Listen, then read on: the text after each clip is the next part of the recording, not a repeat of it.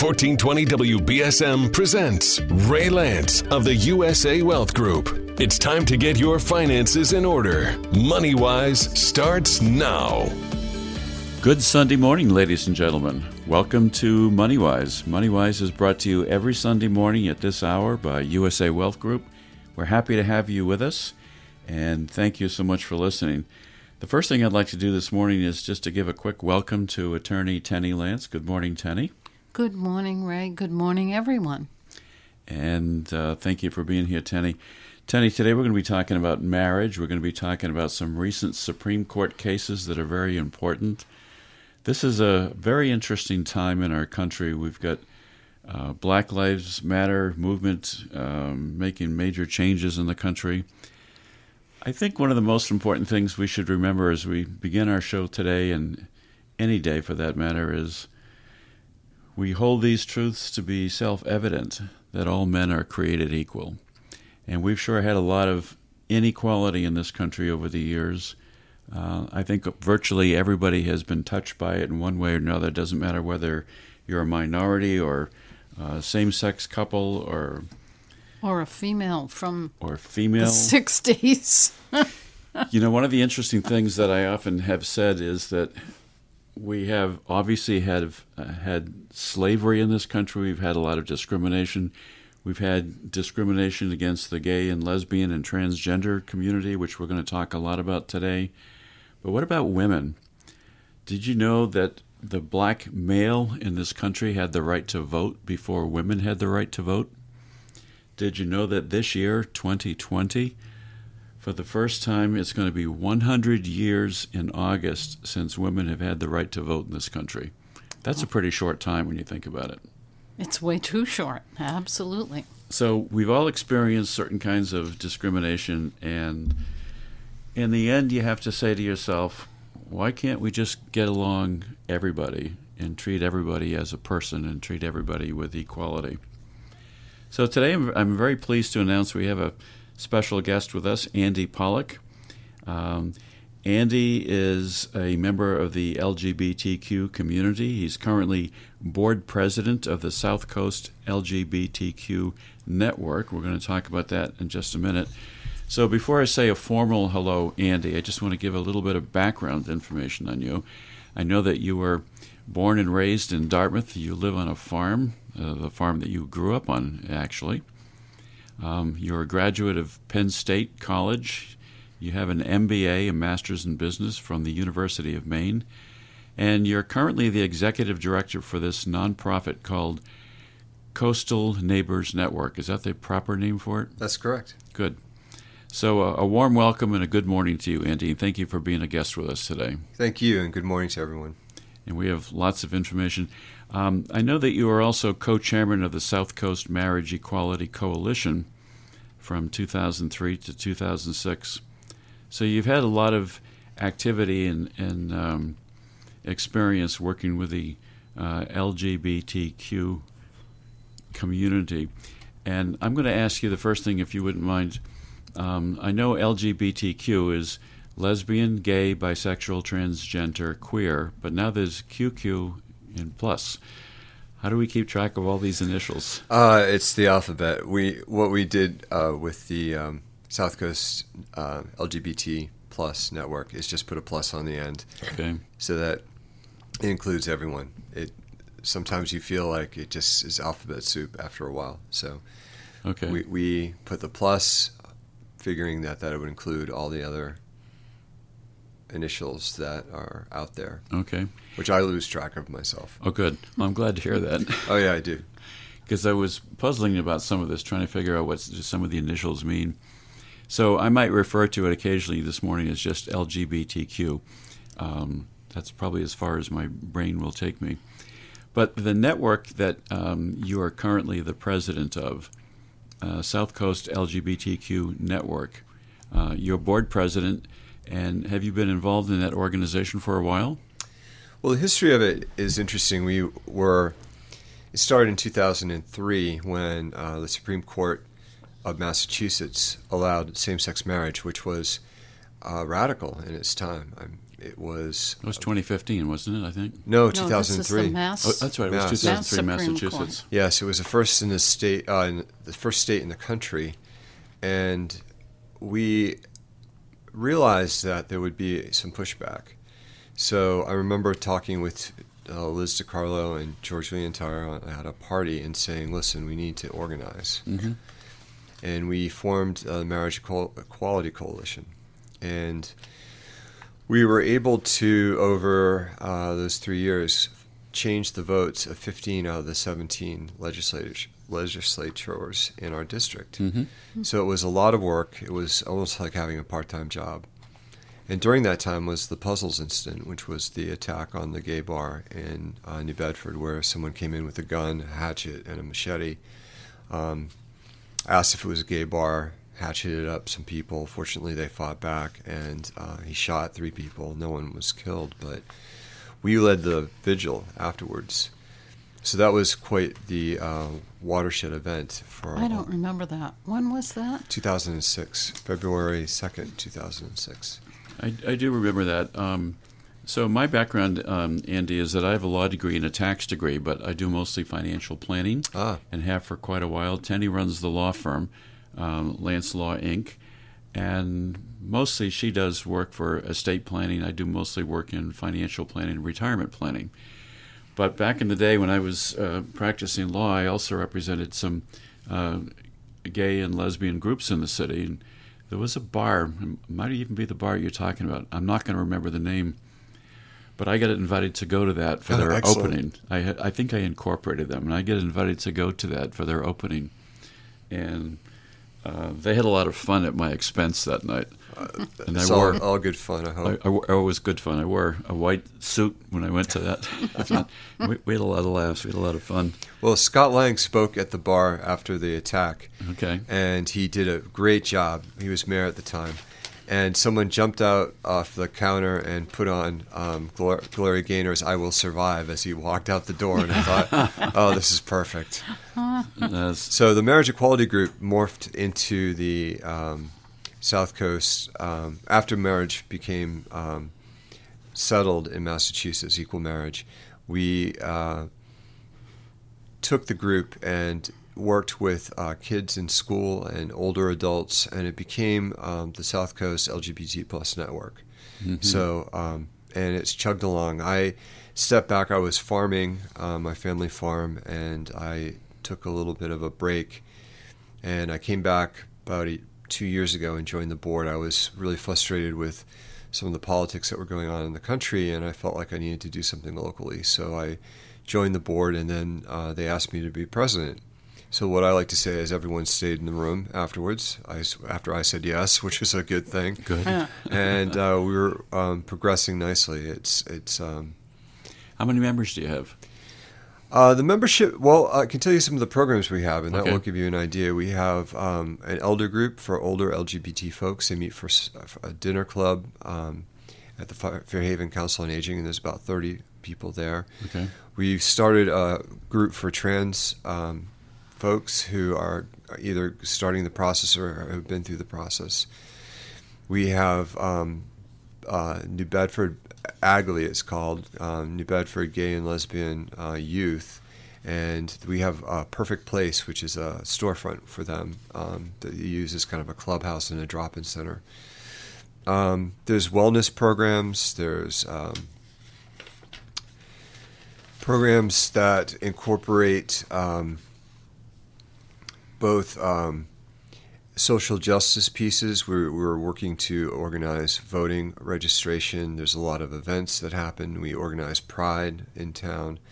Um, there's uh, we've sponsored alcohol and drug um, groups. Um, we work with uh, this, uh, every partner that we can in the community to um, facilitate LGBT awareness and rights. Okay. Do you have a regular meeting place or meeting time? Uh, it depends on what group and where we're meeting. So um, with COVID, we're doing most things via Zoom. Um, with uh, otherwise, we, our office space is at ground um, yeah, Groundworks in on Purchase Street. Okay. And I know that you do have a website because uh, we visited the website and printed out some materials. And the website is www.sclgbtqnetwork.org. And uh, if you don't have a pencil to write that down, ladies and gentlemen, and you want that information, you can always give a call to Attorney Tenny Lance, and we'll have that information here. And give her a call at 508 998 8800. Is there is there a phone number that people should call, or do you use your personal phone number? You can use my personal phone number, but also, uh, but also the Facebook page is also uh, the South Coast LGBT Network is uh, Okay. a good resource. Uh, we've partnered with um, the film series. There's been a uh, LGBT film series at the Winter Film Series at the Whaling Museum, which has been great. We've been partnering with AHA Pride. So last year, our Pride event went through the whole month of June, which was great. This year, we had to pivot and do things virtually. But last year was uh, the first year that AHA night was a Pride night. And even though it was raining, there were quite a few hundred people down at uh, Custom House Square enjoying themselves. Good. And there were movies being shown at different places and a lot of activity. So one of the things that I like to do on um, our radio show uh, every week is uh, spice it up with some quotations or give some quotations. Sometimes they're funny, sometimes they're uh, they're straight. But that's not necessarily a pejorative term, by the way. But sometimes we uh, do quotations because the material tends to be a little uninteresting, except when we have a guest, because then we can ask questions and learn more. So, the one thing I enjoy about doing the show um, is that we have an opportunity to learn ourselves. Not only are we teaching the community about things that are going on, and typically we'll relate it to legal issues, we'll relate it to financial issues, um, but we like to use quotations because I think it's important. And we have many, many people who say they listen to the show every week. They don't necessarily remember what we talked about, but they like to listen to the quotations. So I'm going to give you a quotation from um, Barack Obama. And the first part of it I don't like. It says, And we have done more in the two and a half years than I've been in here than the previous 43 presidents to uphold the principle, whether it's ending don't ask, don't tell, making sure that gay and lesbian partners can visit each other in hospitals, making sure that federal benefits can be provided to same sex couples. And he was truly a leader um, in that area.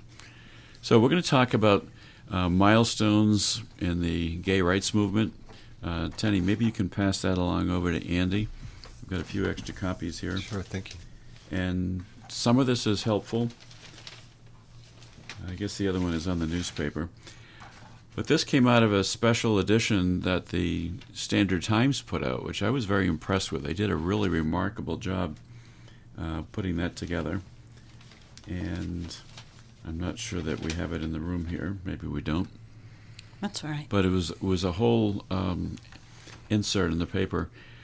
So, gay rights uh, movement in this country goes back quite a ways um, to really 1924, and then in 1958 um, there was an important Supreme Court case that said First Amendment rights of lesbian, gay, bisexual, and transgender um, magazine, which was called One, the homosexual magazine. Um, they declared that the magazine uh, was, um, or the FBI had declared that the magazine was obscene material and wasn't allowed. Was but- that J. Edgar Hoover time? We used to call him J. Edna Hoover. And, um, Great. he was a gay man, wasn't he? Well, he He's- he lived with his partner um, Townsend, who he had lunch with every day, and I have uh, I go to a Quaker meeting where there was a fellow who had worked for him, and I asked him. So I have firsthand information, and he said that yes, one night he had to deliver. J. Edgar was very um, controlling, so he needed to see every piece of paper that went through. So they had to deliver something out to Rockway, Creek, whatever it was in Washington, and someone arrived at the door in a pink negligee, and it was uh, J. Edgar, which I don't think would be too pretty, but No, I'm, I'm sure it wasn't. He wasn't a very attractive man. But anyways, in 1958, in this important Supreme Court case, um, the Supreme Court ruled in favor of First Amendment rights. Um, 1962, Illinois repealed some of their sodomy laws. They decriminalized homosexuality. And then in 1969, there was a very famous event. There was a Stonewall Inn in Greenwich Village. And there was a riot because police officers attempted to raid this uh, popular gay bar. Um, and it was followed by a riot after that. And um, I'm not sure if there was any particular case surrounding that event. There was just a riot kind of event. No, but it's it's a really watershed event for the gay and lesbian transgender community. Uh, we had a celebration of the 50th anniversary last year uh, f- to kick off our Pride event, and we had a survivor. There's only six living survivors of that Stonewall uh, event, and he spoke. And before that time, and, and even past that time, it was not uncommon for police to raid the bars. And uh, people, it was um, even in New Bedford, I, I, I, did a history with older folks, and you know they would have a, a, pay a woman to sit at the bar so that it wouldn't be all men, or there would be a light so that they would know if the raid was coming. People would scatter, or they would start dancing with the opposite sex, which led to some interesting coupling. But um, it so there, it was a de rigueur that your your uh, the police would come in, raid it, throw people in paddy wagons, beat them up, um, throw them in um, jail, print their names in the paper, and basically ruin their lives. Hmm. And so, even as a young man, I remember the gay bars were in usually horrible areas that you you know, and they were, reportedly were always mob controlled, but they would pay off the police, and if the police didn't like it, they'd raid it, and they weren't they weren't gentle. Uh, the police were not our friends.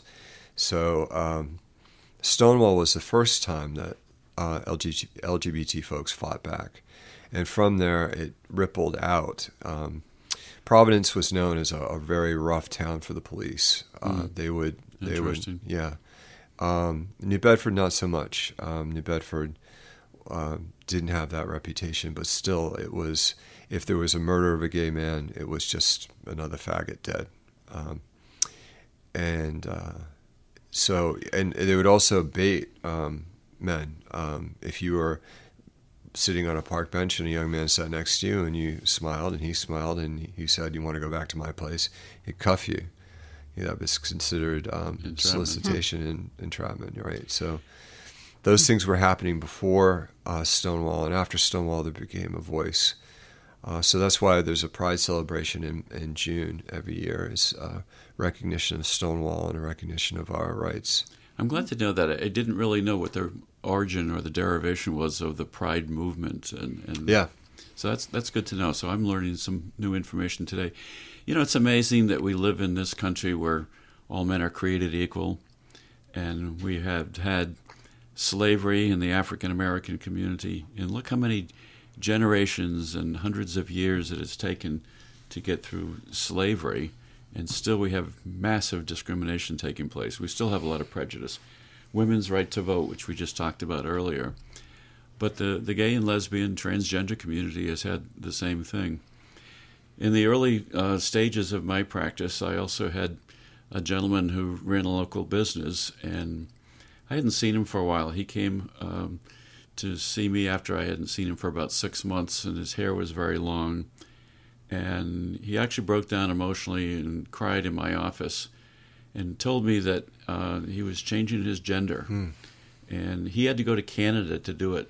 it cost him more than $20,000. So he went from becoming a man to becoming a woman because it wasn't a medical procedure he could do with medical insurance here. I don't know whether that's changed at all. That has not changed. Um, but he had to go to Canada to, ha- to have this done, and then he, you know, became a woman because he was a transgender client.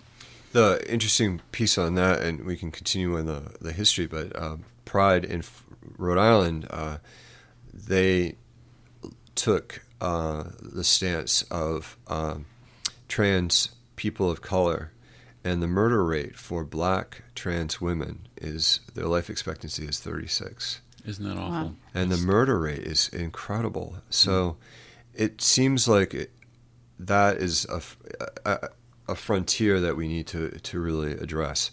And I'm, I'm thankful that we have a trans group that started um, with our organization and as a supporting uh, group. We- We have folks that they're going through surgery and they can't stay at home because the you know the family is not supportive, and it, it just breaks your heart. So It does indeed. And I, I wonder how many people listening today, Andy, we're talking with Andy Pollock this morning. He's uh, president of the South Coast LGBTQ uh, network, and we're, we're very pleased to have you with us.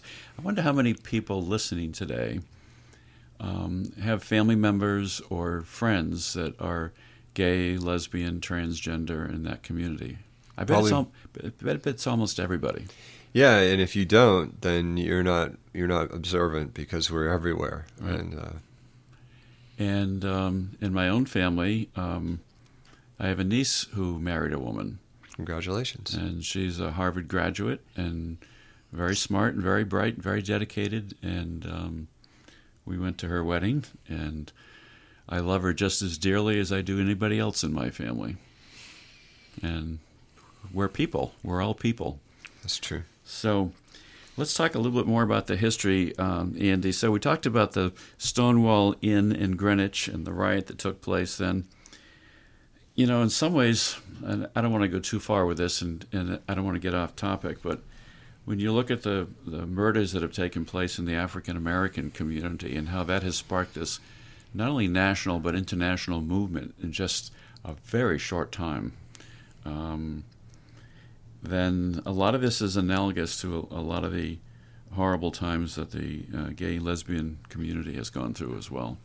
Also, I, I would like to say that they uh, there are countries and sections of the United States that are not as progressive as we are, That's true. and places that I would not feel safe traveling just as a gay man hmm in Yep. the United States. So Sure. We have a we we've come a long way. It's very progressive in this section of Massachusetts, which is wonderful. But we have a long way to go as far as the hearts and minds. But I do think the younger generation is changing. Right. The younger generation doesn't see this as an issue, and uh, you know I think that's a wonderful thing. They see people as people. Yep. Well, Massachusetts has um, sometimes considered to be a liberal state, but I think that I like to consider Massachusetts to be a very fair and understanding state um, for the most part. And so in 2004, Massachusetts did become the first state in the country to legalize gay marriage. We worked hard for it. That's significant. It was an amazing landmark. We felt as we were organizing and as we were working for it, and it was a uphill slog. Let me tell you, um, we felt like we were standing on the brink of history because we felt that if we didn't have marriage in Massachusetts, or we were, or the voters voted it down, it would have postponed marriage for the rest of the country probably about 20 years because they would have said, look, the judiciary forced it on hmm the population, they rejected it. See, it didn't work in Massachusetts. However, it did work in Massachusetts, and uh, you know there were we had a and a 15 year anniversary of it, and uh, we were looking at some of the editorials and letters to the papers and things, and people were saying all sorts of things like you know crime was going to increase, and you know all these horrible the sky was going to fall, and everyone was going to get gay have a gay marriage. You know, it was sort of Barney Frank used to say, you know, the V8 commercial. You know, not everyone's going to say, I should have had a V8, or I could have gotten married to my, you know, my best friend, or whatever, my, you know, have a gay marriage. But we were so thankful that in 2006 the, the legislature made the right move, and the predictions of um, apocalypse did not happen. Right. Um, wedding planners, florists, and wedding venues are probably thrilled that they have even more people Probably to have more marry. weddings. But I will say, um, I have to say that in 2004, my husband and I got married, and he was in the military. So he was the first fellow in the country to have to leave the military to get married because it was a violation of Don't Ask, Don't Tell, Right. which they had. Um, that happened under Clinton. It was not a very good policy. Before that, they would root them root out gays in the military, LGBT folks. Uh, after Don't Ask, Don't Tell, it depended on who your commander was. So if there was something wrong, they or they didn't like you and they found out you were gay, it was an easy way out. So there were 11,000 that eleven to twelve thousand soldiers that were um, dishonorably discharged before being homosexual, and with that, you lost your pension, you lost your insurance, you lost all the benefits that uh, you would normally accrue. So we were a little nervous when we. Um, he was particularly nervous that uh, he was going to lose. Um, he had been in the military for 25 years, he active duty and reserves. So we talked about it and we said it's not worth it. And he said his commander was very uh, supportive, and I said, well, you don't know what's going to come down the pike, and I would rather that we're settled with a pension and insurance than um, be at the whim of uh, someone calling the the person and reporting it. And Don't Ask, Don't Tell was uh, ended formally in 2011. So now people who are homosexual or bisexual have been allowed to serve. I suspect there's probably still discrimination that goes on, but at least they can now serve in the military. Yeah, I think it. You know, um, as there's no atheists in foxholes, I don't think that there's many. Um, there may be discrimination. I haven't. Heard. We, my husband had a, a very positive experience with. He came out to his unit after he left, and they had a, a farewell dinner for him, and uh, it was quite nice. And we were involved. Have any of the people who lost their pensions and so forth had it reinstated? No. No, that's awful. Well, there was a uh, there was a federal court ruling in uh, 2011. That's how recently this is. You know, when we look at the history of our country and how many different groups of people have been discriminated against, including women, um, this is all recent history. It takes a long time for people to overcome their prejudice, and probably more importantly, to overcome their fear. I suspect that fear is behind a lot of the prejudice that occurs as well.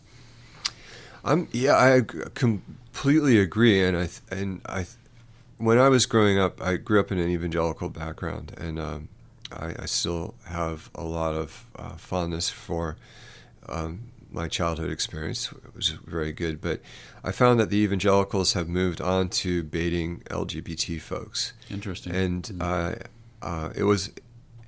It seems like they people who are against us really whip up the fear, and I'm not certain why it's fear. I'm not sure if they think that we're going to come and um, do something, or um, but most of the people I know just want to live their lives, Yep. and they want to have employment and housing and uh, relationships and just pay their mortgage like everyone else. And but now in some places in Massachusetts, I think people are like, yes, the gays are moving in because the property values go up and they take care of the property, and you know it's uh, usually fun to have gay neighbors. So, So, Andy, did you ever hear of uh, Woody Allen?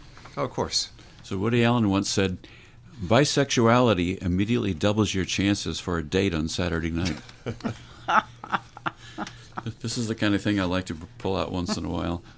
So, I mean, you have to you have to laugh at the situation. You have to laugh at yourself sometimes, don't you? Oh, you do, you do. You can't, you, you can't take things too seriously. I, I, I, I really do believe that.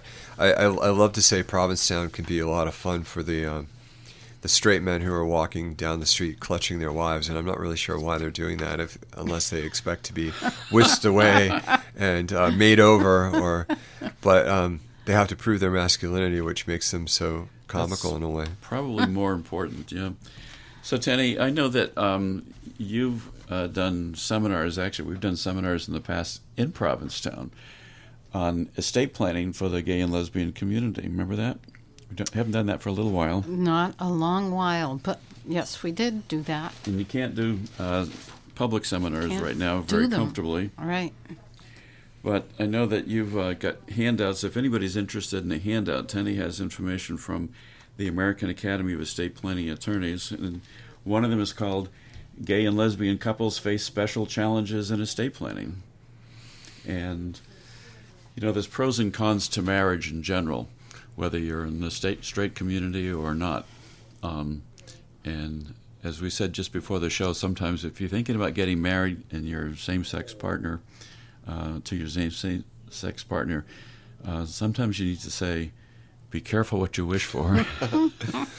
you have the same issues and the same problems whether you're in a gay or lesbian marriage or or not. The, the wonderful thing about allowing the marriage was it allowed 1,400 rights that were afforded to us that you were, before this, you had to go to a lawyer, and not everyone could afford it. And there were always loopholes. I know of someone who passed away. He was in New Bedford. He had a partner, and he told me, "Oh, Andy, you know, we don't believe in marriage, and we have it all set." Well, come to find out, his mother, who didn't like the fact that he was gay, and he didn't like, she didn't like the fact that he had a partner, dug up her husband, interred him next to her son, so that the partner couldn't be buried next to the son. Oh my God. And uh, another another friend had a partner who died, and again, you know, we don't believe in marriage. We don't whatever. So they go to bury the fellow at a Catholic cemetery, and they say, "Wait a minute, he's not family. You can't bury him here."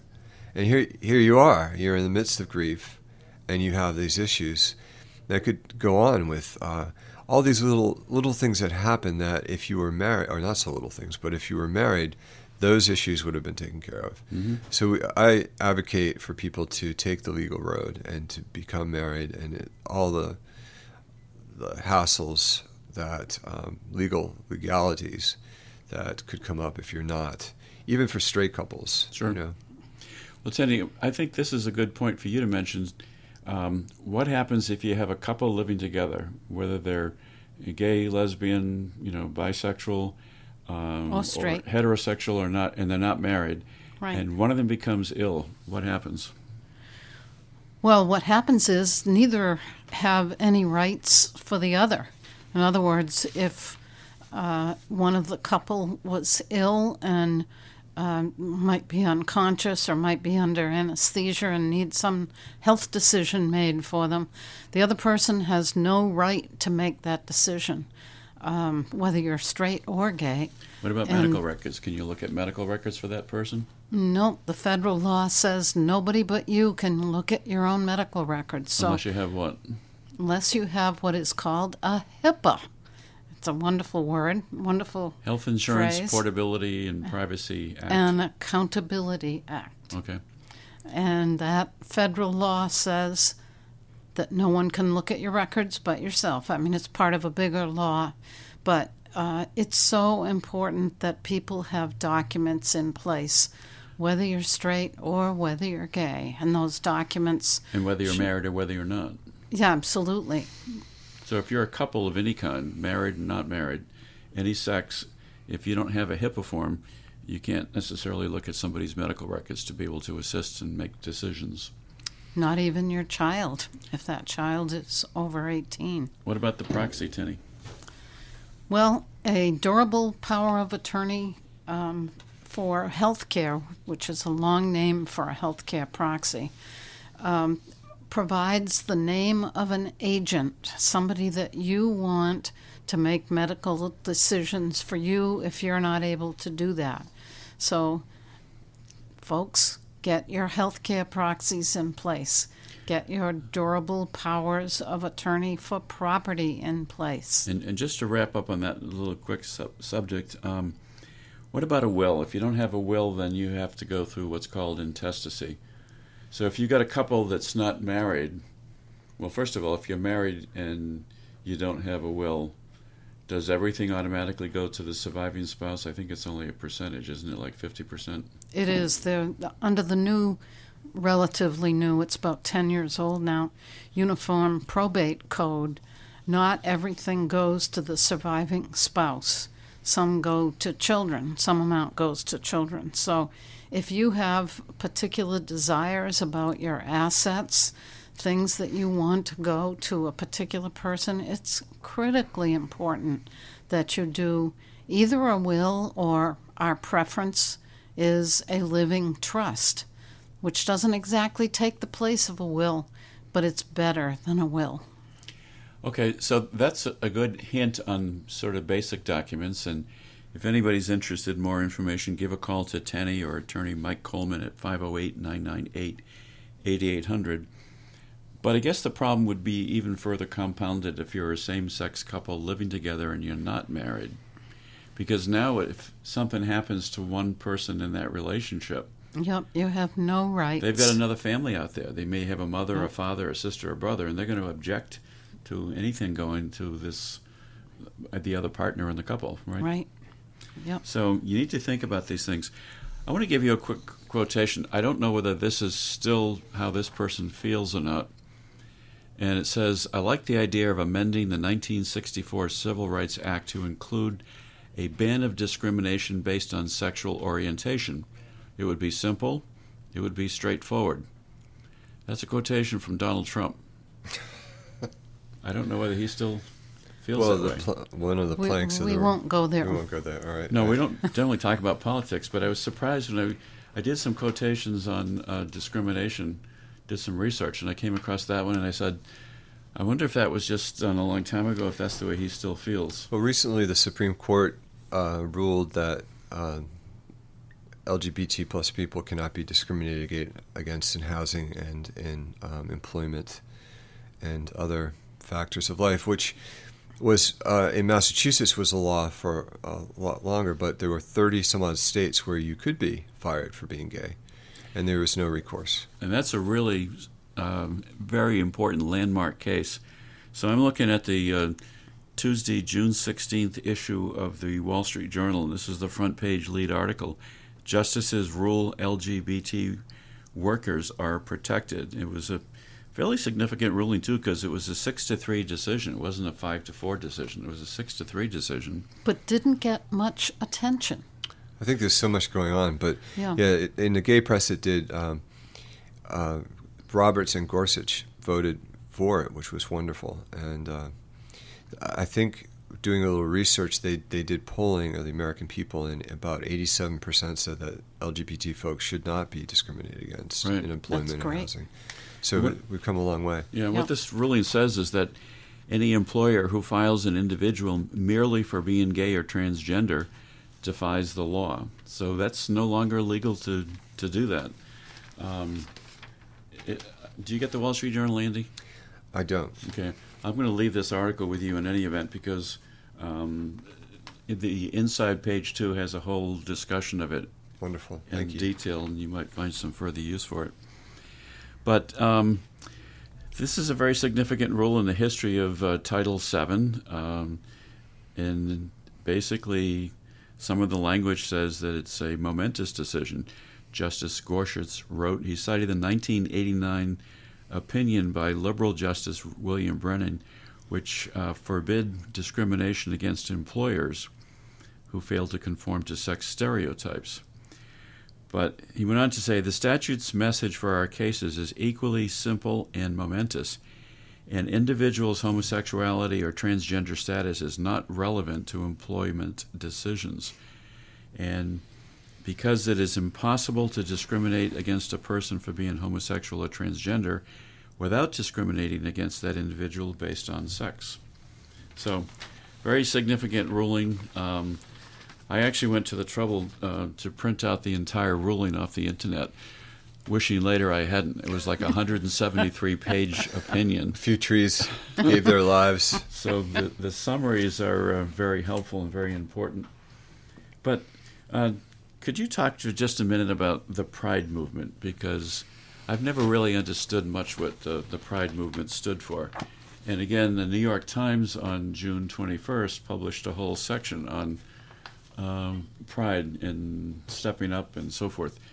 Did you see this by any chance?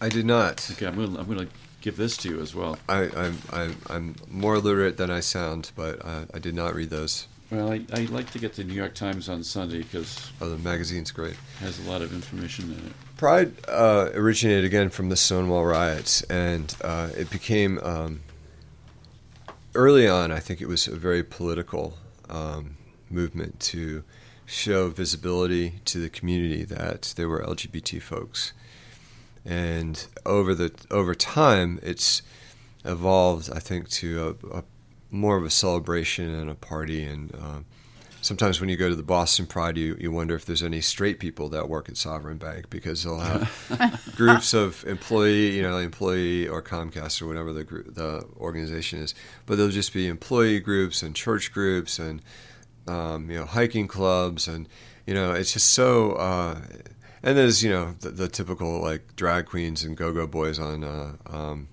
floats going by, but that's that's less and less, and there's more just norm people with strollers and.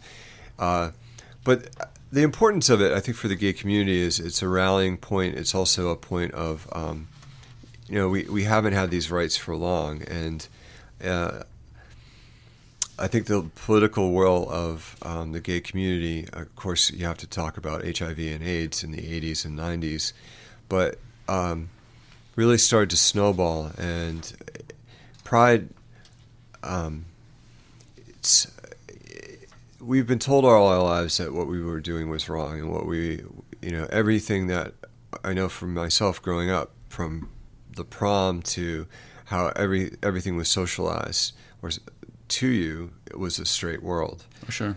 So it's to, part of the stereotyping of how we how we live. Right, and um, so to have pride and have a fun celebration where people are embracing their sexuality and embracing who they are, it, it's just it's freeing and it's wonderful. And in New Bedford, um, the LGBT network sponsors the uh, New Bedford Pride. Um, we did the Stonewall event the night before, and that was kind of an older crowd, you know, sipping wine and listening to this fellow talking. And there was younger folks too there.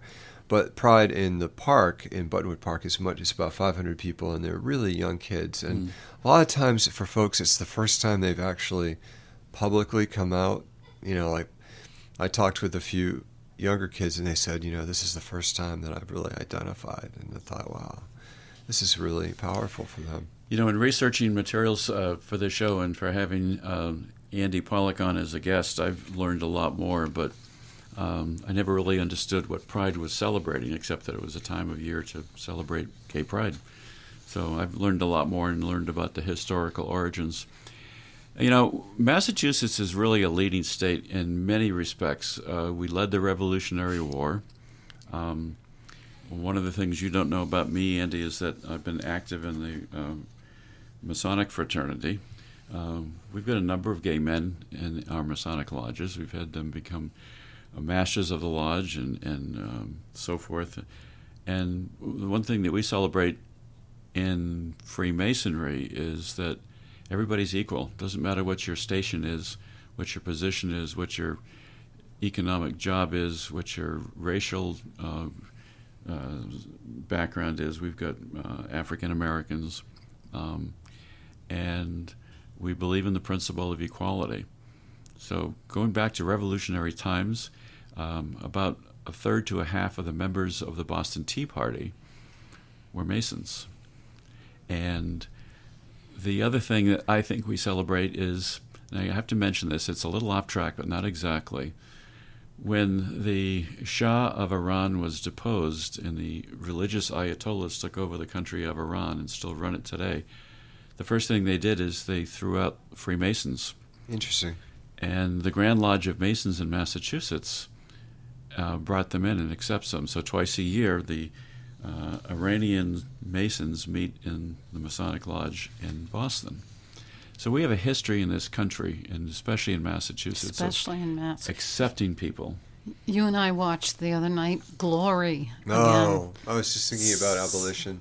Such a wonderful movie, and the 54th was one of the first yeah, 54th black regiment. regiments Well, we're one ever. of the leading uh, places for the Underground Railroad to operate during the Civil War. So we have a history in Massachusetts of accepting people, but it just never comes fast enough for any of the groups who are discriminated against. This is a quotation also from Barack Obama. I think what you're seeing is a profound recognition on the part of the American people that gays and lesbians and transgender persons are our brothers, our sisters, our children, our cousins, our friends, our coworkers, and that they've got to be treated like every other American. And I think that principle will win out. So we have a we have a strong history in uh, the state of Massachusetts. Um, I'm proud to live here because I think everybody should be treated equally and nobody should be treated differently because of how they think or how they believe. We've got room enough in this state, room enough in this country uh, to receive everyone. I have to ask you a question because I've struggled with this one, Andy. Um, what does queer mean? Oh boy, I- that's I- a loaded question, isn't it? I still struggle with that. Yeah, yeah. Um, well, it's really interesting. It's a generational divide. Um, the younger folks see it as a term of um, rebellion and um, artsiness and um, edginess, and you know they they feel like they, we have the Queer Arts Council, which is a younger group that um, is a art based, and they're in New Bedford, and they're great, a lot of energy. Now, we were going to be called instead of the LGBT network, it was going to be called the Queer Council, and the older the older adults, the folks that were sixty some odd years to ninety something years, just rebelled. They said, "Oh my God, this can't happen," because to them that was a really derogatory term. So even within the movement itself, there's there's a generational split. So we we didn't go that route Okay. uh, because uh, for again for the older population it was a, a word of derision and of pain and suffering Okay. so um, it really it I don't know how I feel about it I can kind of embrace it but I don't use the word myself um, uh, How did that name come to be associated with that certain group of folk? It's an odd Well, I, thing. I remember it as being a derogatory term when I was younger growing up. yeah I think they took it and embraced it uh, the younger folks they didn't I don't think they had the, they didn't have the same history um, so uh, and could I just mention um, uh, that one of the parts of the LGBT history is HIV, and uh, I graduated from high school in 1981, so my life expectancy was pretty low at that time. Mm-hmm. I didn't come out until I was in my later 20s, but the um, unfortunately the a lot of Christians really relished in um, the deaths of Oh, of these that. young gay men, and they were dropping like flies. I mean, Yeah, um, they said it was God's punishment or something. yes, until the evangelicals in Africa started dropping like flies, and then it wasn't God's punishment anymore, and uh, there was you know. Uh, concern for the Africans, not as much for the LGBT. But yeah, you heard that a lot. You heard they were just reveling in it, and I thought, you know, I, and I'm not a, um, a person who holds grudges. I don't think um, I, I'm a Quaker. I try to be um, see that of God in every person. But I hope that in our reflection of that, they were not there with a cup of cold water. They were not there in the hospitals as young men were dying, uh, the, without families, alone, and things like that. Horrible deaths. Um, it did sap the movement. Uh, there's a lot of fellows my age that aren't here anymore, Mhm. and uh, I think the lesbian population is the unsung heroes of it because they took care of sick and dying people like no no one else. Um, they took care of their friends, they took care of their neighbors, they took care of people that they knew, and it was a horrible time. Um, fortunately, now there's drugs that are um, keeping people alive, and there's something called PrEP, which is um, a, a prophylactic drug that you can take, which um, protects you from HIV, which is uh, wonderful, and they're working on a vaccine. And I just heard this morning on listening to news that the coronavirus and the COVID 19 virus is much more difficult than the HIV virus. It's much more complicated. The HIV virus, by comparison, is much simpler and easier to, to solve. Well, there's uh, hope for um, uh, a vaccine, and this a group called the Red Caped Heroes, and they're out of Brigham and Women and Harvard, who are working on um, an injectable PrEP, they call it, and uh, would mean a huge difference for Africa and um, some of the other um, poor countries where HIV is still an issue. Well, I want to mention one thing uh, to you, Tenny. Um, if you have a couple uh, who are planning to get married, and maybe one person has assets and the other person has different assets or has no assets, do you ever make recommendations that they do prenuptial agreements? We do. Uh, they're not often accepted by those people because usually we tend to see folks just before they get married and they, they feel that a prenup might be um, as as though you were were looking down upon your future partner. Um, but yes, we certainly do prenuptial agreements, and we encourage them when there's any kind of an unusual situation when you're about to get married. So if you had a same-sex couple who was thinking about getting married, they should think about the same thing as a possibility. Any couple, yes, absolutely. Uh, so uh, we're going to run out of time very shortly here. I want to just mention um, that if you would like more information from Attorney Tenny Lance, give her a call at 508 998 8800. Uh, she's got handouts she can provide. I do want to mention that we are going to be doing some webinars. You said, Ray, that we don't do seminars any longer because of the difficulty with COVID 19. But we are doing webinars, and we're going to be doing a series shortly on basic estate planning. What are the documents that you should have, and why should you have them? So keep a lookout on our website, and uh, the dates that those will be available will show up. And I'd like to say a, a, very special thank you to Andy Pollock for being with us this morning.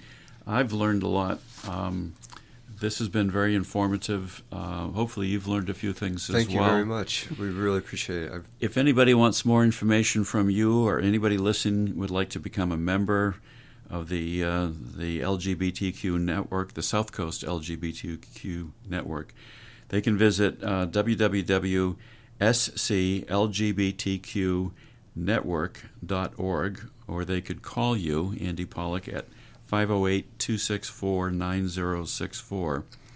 So don't sit there and do nothing, ladies and gentlemen. Do something to protect your family. Um, I'm going to close with a little quotation from Barney Frank. I had the pleasure of meeting him a few times and sitting next to him at a dinner in Washington. Oh, he was so terrific. Which cost me a lot of money at the time to sit for breakfast with next to. I had Barney Frank on one side, and who did I have on the other side? I've forgotten. And Barney could have been could be cranky sometimes too. I have Yeah. to say.